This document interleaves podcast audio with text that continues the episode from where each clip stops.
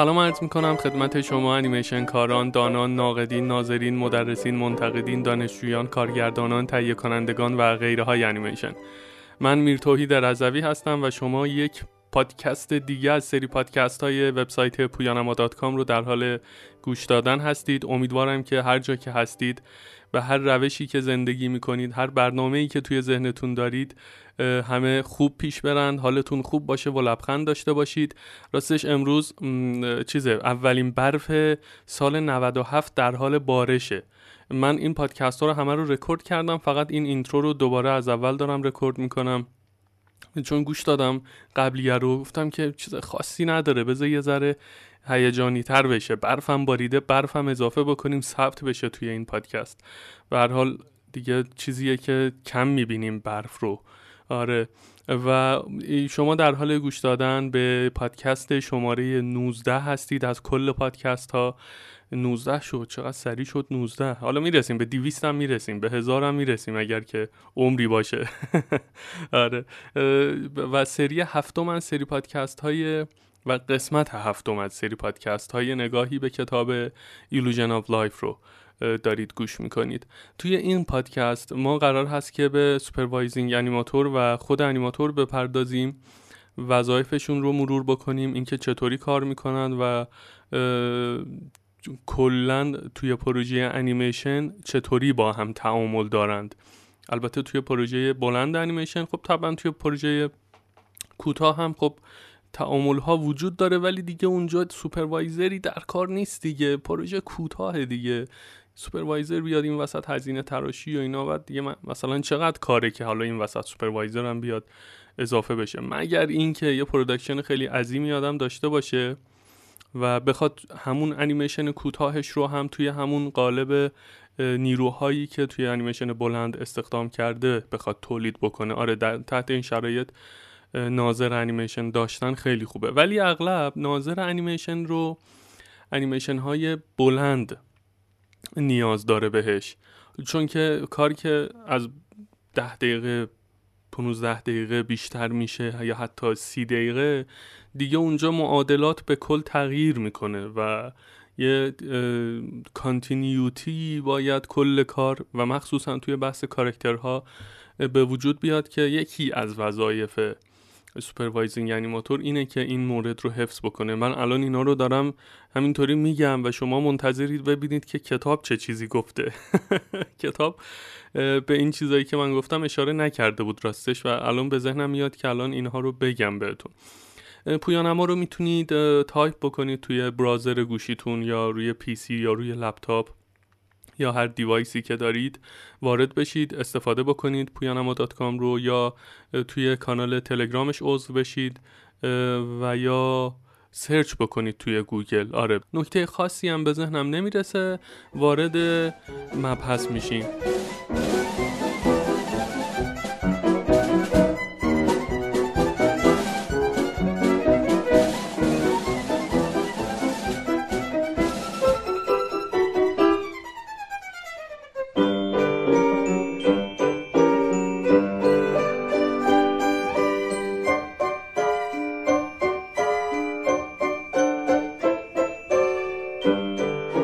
خب supervising animator اینطوری شروع میشه. میگه که این شخص به معنای فردیه که مسئولیت کار انجام شده توسط افراد تحت نظارتش رو به عهده داره.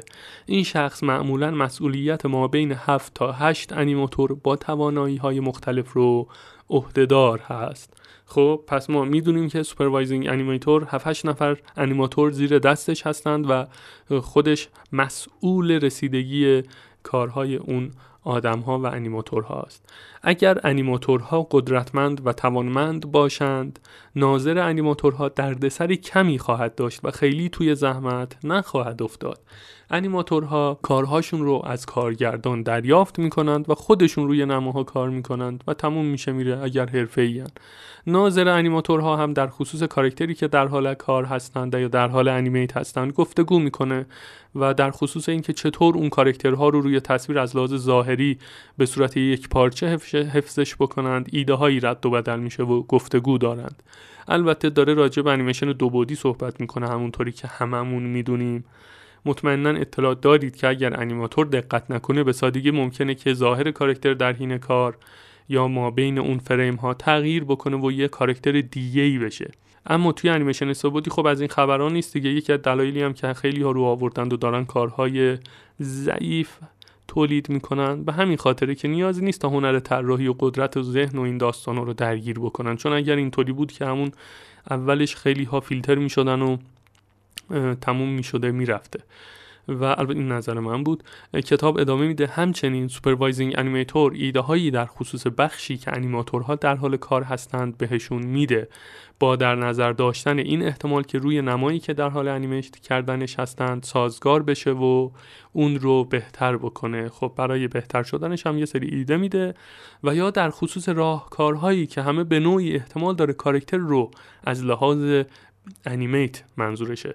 دیولوب بکنه و بهترش بکنه صحبت می‌کنن.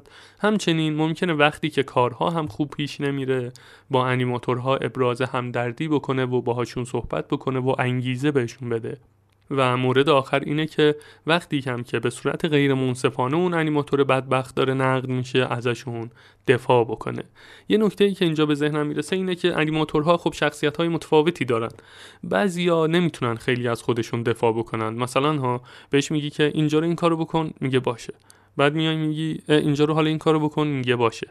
بعد نمیگه چه دلیلی داشته که این کار رو کرده. ممکنه خب اون دلیل رو توضیح بده از خودش دفاع بکنه و بگیم okay ه. ولی نمی‌تونه این کار رو بکنه. هم کار طول می‌کشه هم خودش اذیت میشه و هم اون پلان به نوعی هیچ وقت تموم نمیشه. این جاها supervising animator باید بیاد بگی خب ما بحثمون این بوده نمی‌دونم این ذهنیت رو داشتیم یا نه. بعضی یا میان میکوبن اصلا هدفش نقد نیست هدفش تحقیره. خب میاد اینجا دفاع می‌کنه و نمی‌ذاره که از نیروهای زیر دستش کسی سوء استفاده بکنه و یا توهین بکنه.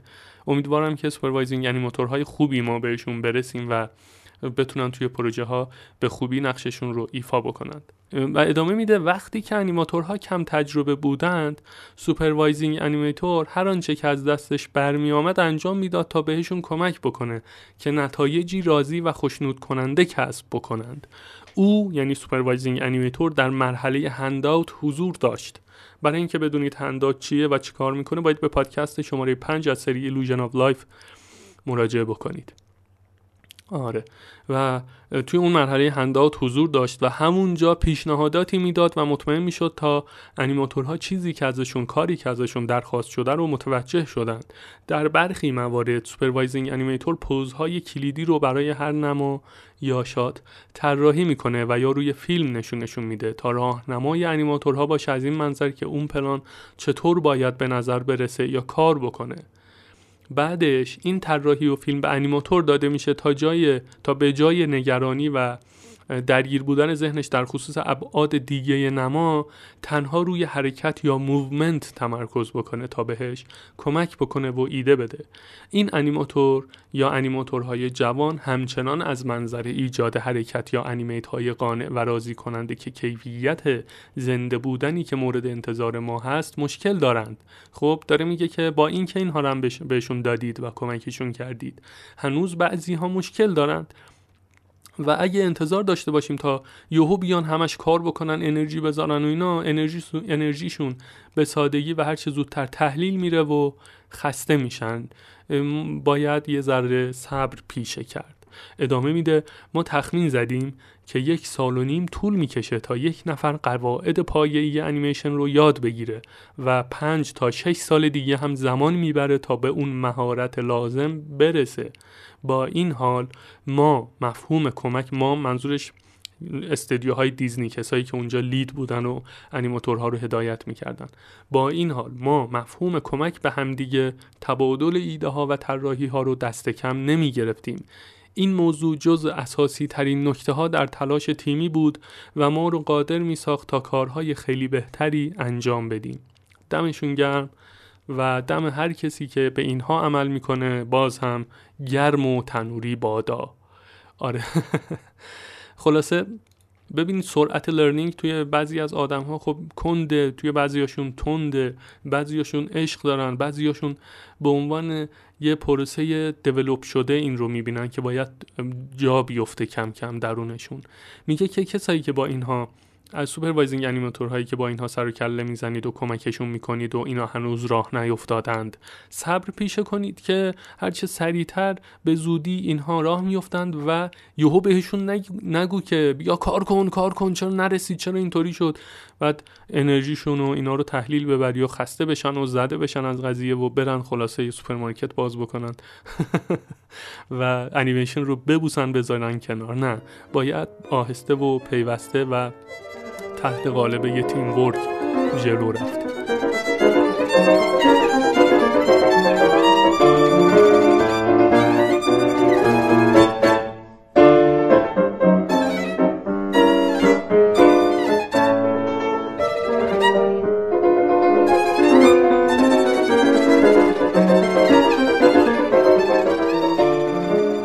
ادامه میدیم با انیماتور داستان یا داستان نویسی، layout، نقاشی، styling همه کارهایی هستند طالب خلاقیت سخت و خوشنود کننده و جالب توجه. اما اساسا اینها درگیر حل و فصل کردن مشکلات هستند به هنرمندانه ترین روش ممکن. خب یعنی قضیه هنریه نگاه هنری داره قواعد هنری توش هست.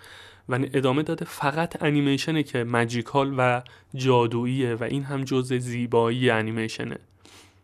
خیلی باحال بود این پاراگراف به نظر من. داره تلاش می‌کنه بگه که انیمیشن در مقایسه با کارهایی که تکبودی و نیاز به یک سری راهکارهای مشخصی دارند یعنی اینطوری نیست.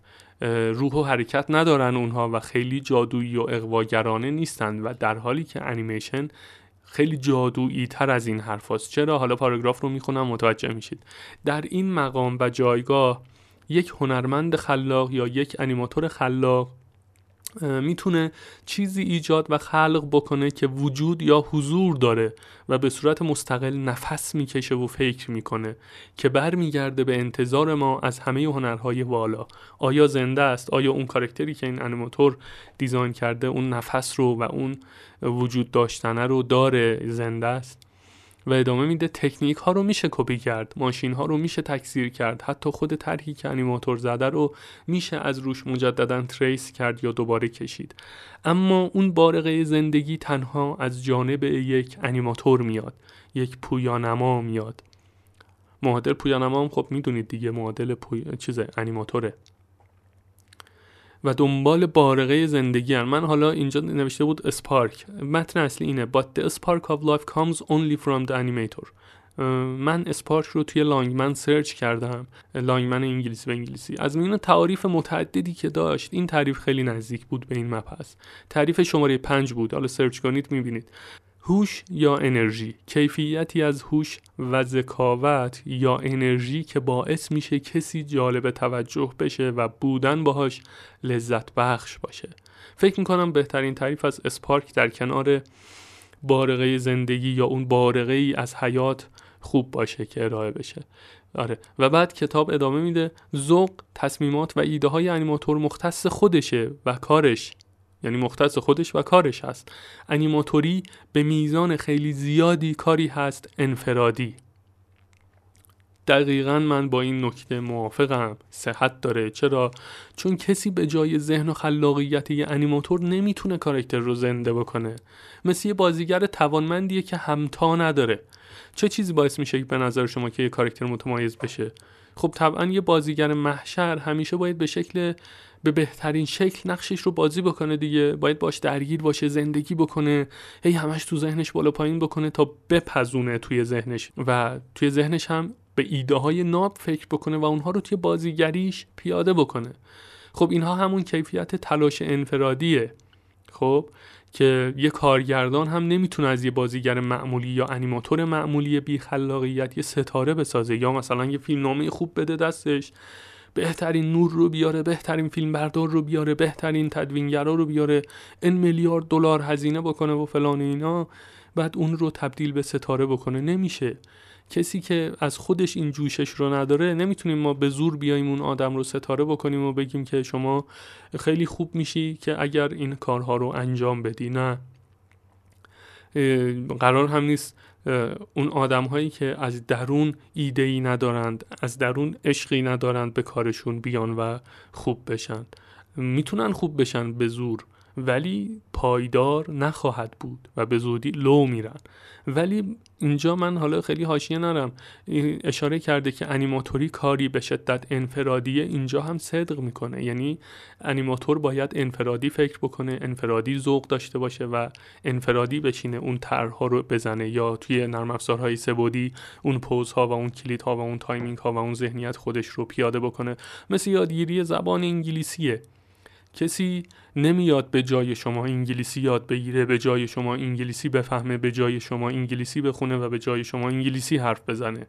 شما خودتون باید اون من خودم هم در حال یادگیری هم هیچ ادعایی ندارم ولی به ذهنم رسید چون من این دیدگاه رو دارم نسبت به موضوع.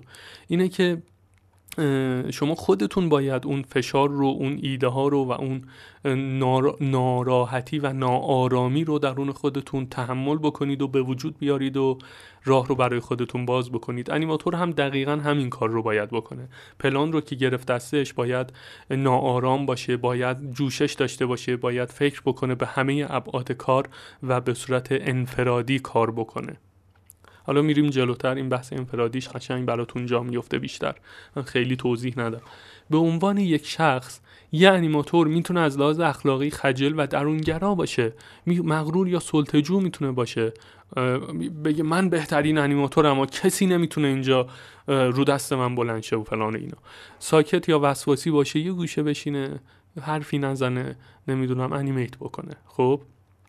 اینجا منظورش یعنی توی مقام انیماتوری اینا دیگه مهم نیست. وقتی که انیماتور وارد دنیای شخصی طراحی های روی میز نورش میشه اون خصوصیت های شخصیتی یعنی خجل و فلان این داستان کم کم از میان میرن و محو میشن. تموم شد و رفت. حالا باید بگیم که نه فقط پشت میز نورش پشت وکام پشت PC مونیتور هر جا که هست. الان ابزارها دیجیتال بعید می‌دونم کسی پشت میز نور بشینه. می‌خواد بگه که آقا انیماتور هر چقدر هم personality trait های عجیب غریب داشته باشه خودش می‌دونه نشست پشت کار و قرار شد یه کارکتری رو animate بکنه خودش یادش میره. فکر می‌کنید که دو تا جفت چشم فقط داره به کارکتر نگاه می‌کنه و اون ذهنیات و بازی ها و ایده های خودش و انفرادی بودن خودش چون خودش داره این فکر رو می‌کنه. ادامه میده از طریق کارکترها یا بازی هایی که خلق می‌کنه انیماتور می‌تونه یه کاوشگر بشه.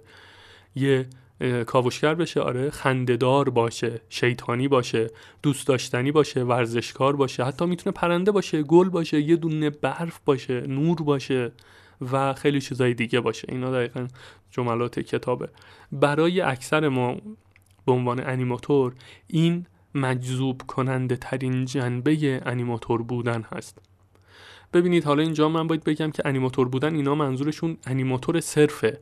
ما یه بحث انیماتوری داریم که میگیم به صورت عمومی کسی که انیمیشن داره تولید می‌کنه یا کسی که کارش انیمیشنه. حالا اینم جا افتاده. فلانی چیکار است؟ انیماتوره. ما نمی‌دونیم که انیماتوره یا نورپردازه یا کارگردان هم باشه. خب میگن کارگردانه دیگه. ولی کارگردان ها هم به خودشون خیلی وقتا میگن ما انیماتوریم.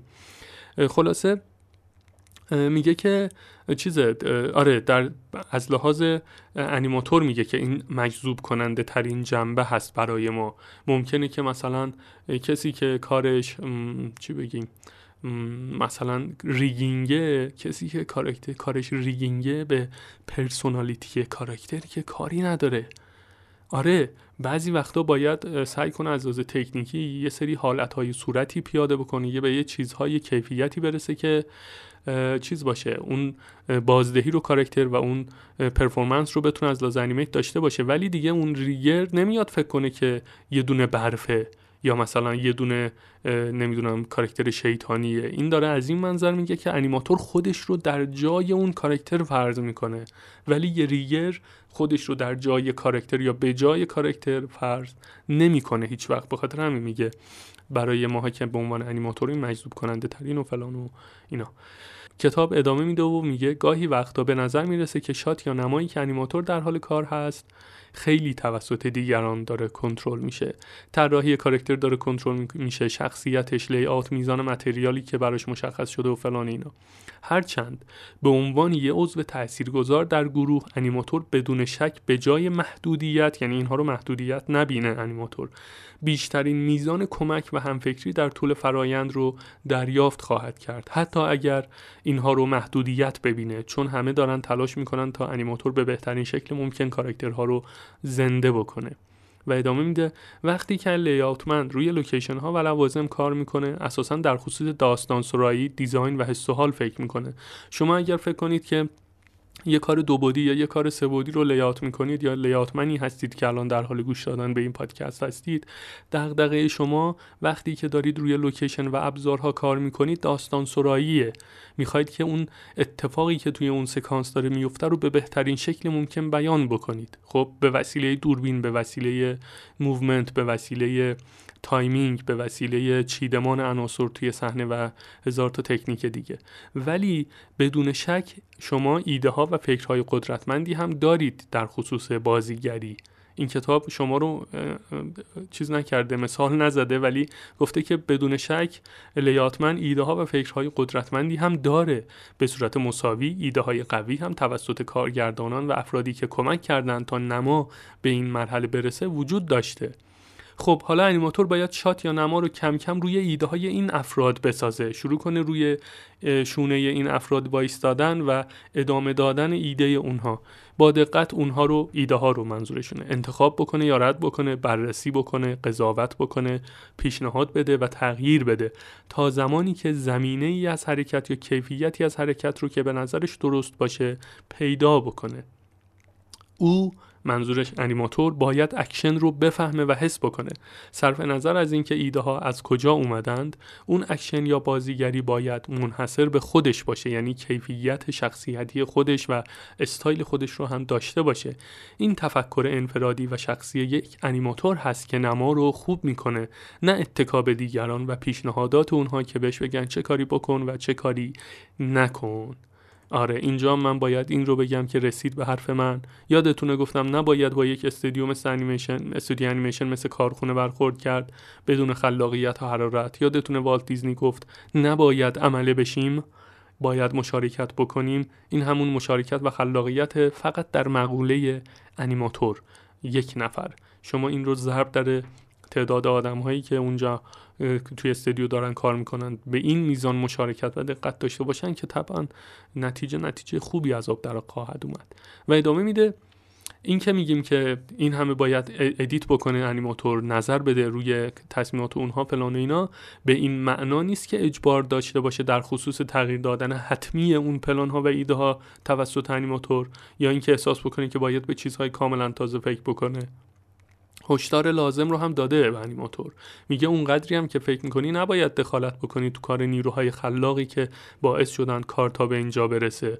توی موارد خاصی بله ولی دیگه نه ما در این حد بد کار نکردیم که هر shot ی که میاد زیر دست انیماتور edit بشه تغییر پیدا بکنه و فلان اینا. و انیماتور به جای اینکه انرژیشو بذاری روی مثلا اجرای کار انرژی رو بذاره روی تفکرات جدید و ابداعات تازه. نه این خبرام نیست. کتاب ادامه میده و میگه که در ابتدا در ابتدای کار مرحله که handout شده task به انیماتور باید بشینه گوش کنه و تلاش بکنه ارزش های نما رو به همین صورتی که هست درک بکنه و متوجه بشه. یعنی متوجه بشه که آقا نما چه چیزی ازش می‌خواد؟ چه کاری می‌تونه انجام بده؟ و ادامه میده. انیماتورهای خوب زیادی خط داستانی رو بدون اینکه شوخ طبعی در داستان رو درک بکنن یا بدون در نظر گرفتن اکشن یا وضعیت کارکتر یا اکشن به وسیله پافشاری روی animate نما به طریقی که دلخواهش بوده و مایل بوده نابود کرده. خب حتی انیماتورهای حرفه‌ای هم اومدن گفتن که نه اون چیزی که من فکر می‌کنم درسته animate کرده و پلان نابود شده. چون ممکن ببینید انیماتور روی تک تک فریم ها کار می‌کنه دیگه. شما مخاطب عکس رو داره می‌بینه انیماتور نشسته یه گوشه یه دونه پیکسل از اون رو داره رنگ می‌کنه. مثلا 60 نفر انیماتور. و در نهایت ما که عقب میایم می‌بینیم که چه تصویر زیباییه. خب اینطوری اگر نگاه بکنیم به قضیه. ولی اگر انیماتور بیاد پافشاری بکنه روی انیمیت نما یهو یکی از اون پیکسل ها اون گوشه به قول معروف خوب روشن و خاموش نمیشه نمی‌دونم رنگ بندیش خوب نیست و یا میمیره و فلان اینا. به عقب که برمیگردیم می‌بینیم که کارکتر تصویره هست و ولی خیلی جاها پیکسل های نامفهوم و ایناست که باعث شده که کل اون تصویر ضربه ببینه. انیماتور ممکنه که اینطوری ببینه ماجرا رو و چون که روی اون نمایی که به عنوان یه پیکسل از کل اون تصویر فیلم هست میشه اینطوری تعبیر کرد متمرکز شده فکر کنه که بگه که نه من اینجا رو به بهترین شکل ممکن animate می‌کنم به اون چیزی که دوست دارم. و شروع می‌کنه animate کردن بدون اینکه در نظر داشته باشی که پلان های قبل و بعدش چی بوده یا اینکه مثلا سکانس های قبل و بعدش چطور بوده. و یهو توی اون تصویر کل یا اون نما خیلی خوب میشه یا خیلی ضایع میشه لطمه می‌زنه به کار. و به قول همین پاراگرافی که توی کتاب عنوان شده وضعیت اکشنی و داستانی رو از بین می‌بره. در حالی که همه دارن سعی می‌کنن که داستان سرایی داشته باشن تا اینکه رجزخانی و این داستان و پافشاری روی اینکه آقا من این رو می‌تونم به بهترین شکل انیمیت بکنم و این داستانو آره من توضیحاتم تموم شد. بعضی وقتا خیلی توضیح میدم. ببخشید به حال. و ادامه میده انیماتور هی میونه اون نمایی که داره روش کار می‌کنه. عقب و جلو میره کار می‌کنه تا به اون ایده ها و طرحهایی برسه که بتونه حرکت رو به خوبی کنترل بکنه. خب؟ البته ما الان مشکلات از لحاظ حجم و اینکه اون سالید بودن کارکتر رو اینا رو حفظ بکنیم نداریم. ولی باید انقدر رفت و برگشت توی اون فریم ها توی اون pose ها توی اون فضای 3D و اینا انجام بشه تا اون حرکت حالا اینجا گفته به طرحهای دلخواه ما به motion دلخواه باید برسیم توی viewport به pose دلخواه باید برسیم توی viewport و کتاب ادامه میده و میگه انیماتور ممکن است بسته به حرکت به خصوصی مجبور بشه برای هر فریم از فیلم طرح بزنه یا هر فریم از اون پلان که straight ahead میشه دیگه اون تکنیک فریم به فریم. یا کلیدهای اصلی رو در جای مشخصی ایجاد بکنه منظورش pose به pose حالت به حالت. یا pose to pose تعداد فریم هایی که animate می‌کنه مهم نیست چون به عنوان یه هنرمند اصلا انیماتور کارش طراحیه دیگه دیگه نمی‌تونه و نیازی نداره بشینه فریم بشموره. و ادامه میده انیماتور در جهت تلاشش برای به دست آوردن حس و حالش نسبت به پلانی که animate می‌کنه فریم های خیلی زیادی رو دور میریزه. بنابراین نگرانیش در خصوص این نیست که چند فریم طراحی کرده یا animate کرده بلکه در این مورد که چطور به بهترین شکل ممکن اون چشمانداز و دیدگاهی که توی ذهنش هست رو یا توی ذهنش داشت رو روی کاغذ یا در نرم افزار سه‌بعدی یا در viewport پیاده کرده و منتقل کرده. ماها با timeline و دیجیتال و اینا کار می‌کنیم. کسی با کاغذ سر کار نداره که بشینه فریم بشموره. خسته بشه هی مدادش سر بخوره یا فرم درست در نیاد پاک کنه دوباره از اول. انیماتور نباید مثل دورانی که هزاران فریم کار می‌کردم فکر بکنه. گاهی اوقات هم درمانده بشه از اینکه ای وای من الان باید بشینم هزار فریم انیمیت بکنم من الان باید بشینم نمی‌دونم 500 فریم انیمیت بکنم فلان. خوشبختانه این ابزارها الان این امکان رو فراهم کردن تا انیماتور به بهترین و سریعترین شکل ممکن اون حس و بازیگری و ایده پلان رو انیمیت بکنه و ذخیره بکنه و کلی هم رفرنس و این داستان رو ریخته توی اینترنت و خیلی ریسورس خیلی زیاده.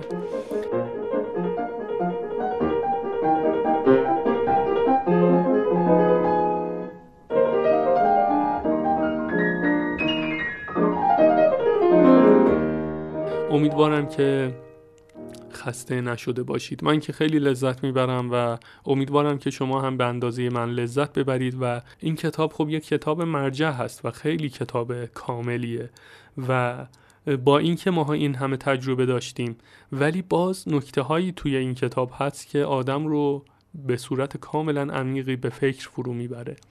این ایده منه. بعدش ما اسیستانت انیمیتور رو داریم صفحه 229 برای پادکست آینده پوز تست رو داریم The Work Reel How Does It Look رو داریم و 7 Steps Animating a Scene صفحه 236 این بخش توی کتاب 55 صفحه است. این بخش رو کلا یه روخانی بکنیم و تموم بشه و بریم وارد فاز دیگه بشیم. اینطوری نیست که از اولین صفحه کتاب شروع بکنیم بریم آخرین صفحه. نه اون جاهایی که واقعا فکر می‌کنم که به درد ما می‌خوره و نیاز هست رو اولویت گذاشتم و همینطوری رندوم داریم کتاب رو می‌خونیم. به نظر من هم خسته کننده نمیشه و هم یه حس اچیومنت خوبی توی این قضیه هست توی این نوع جلو رفتن هست.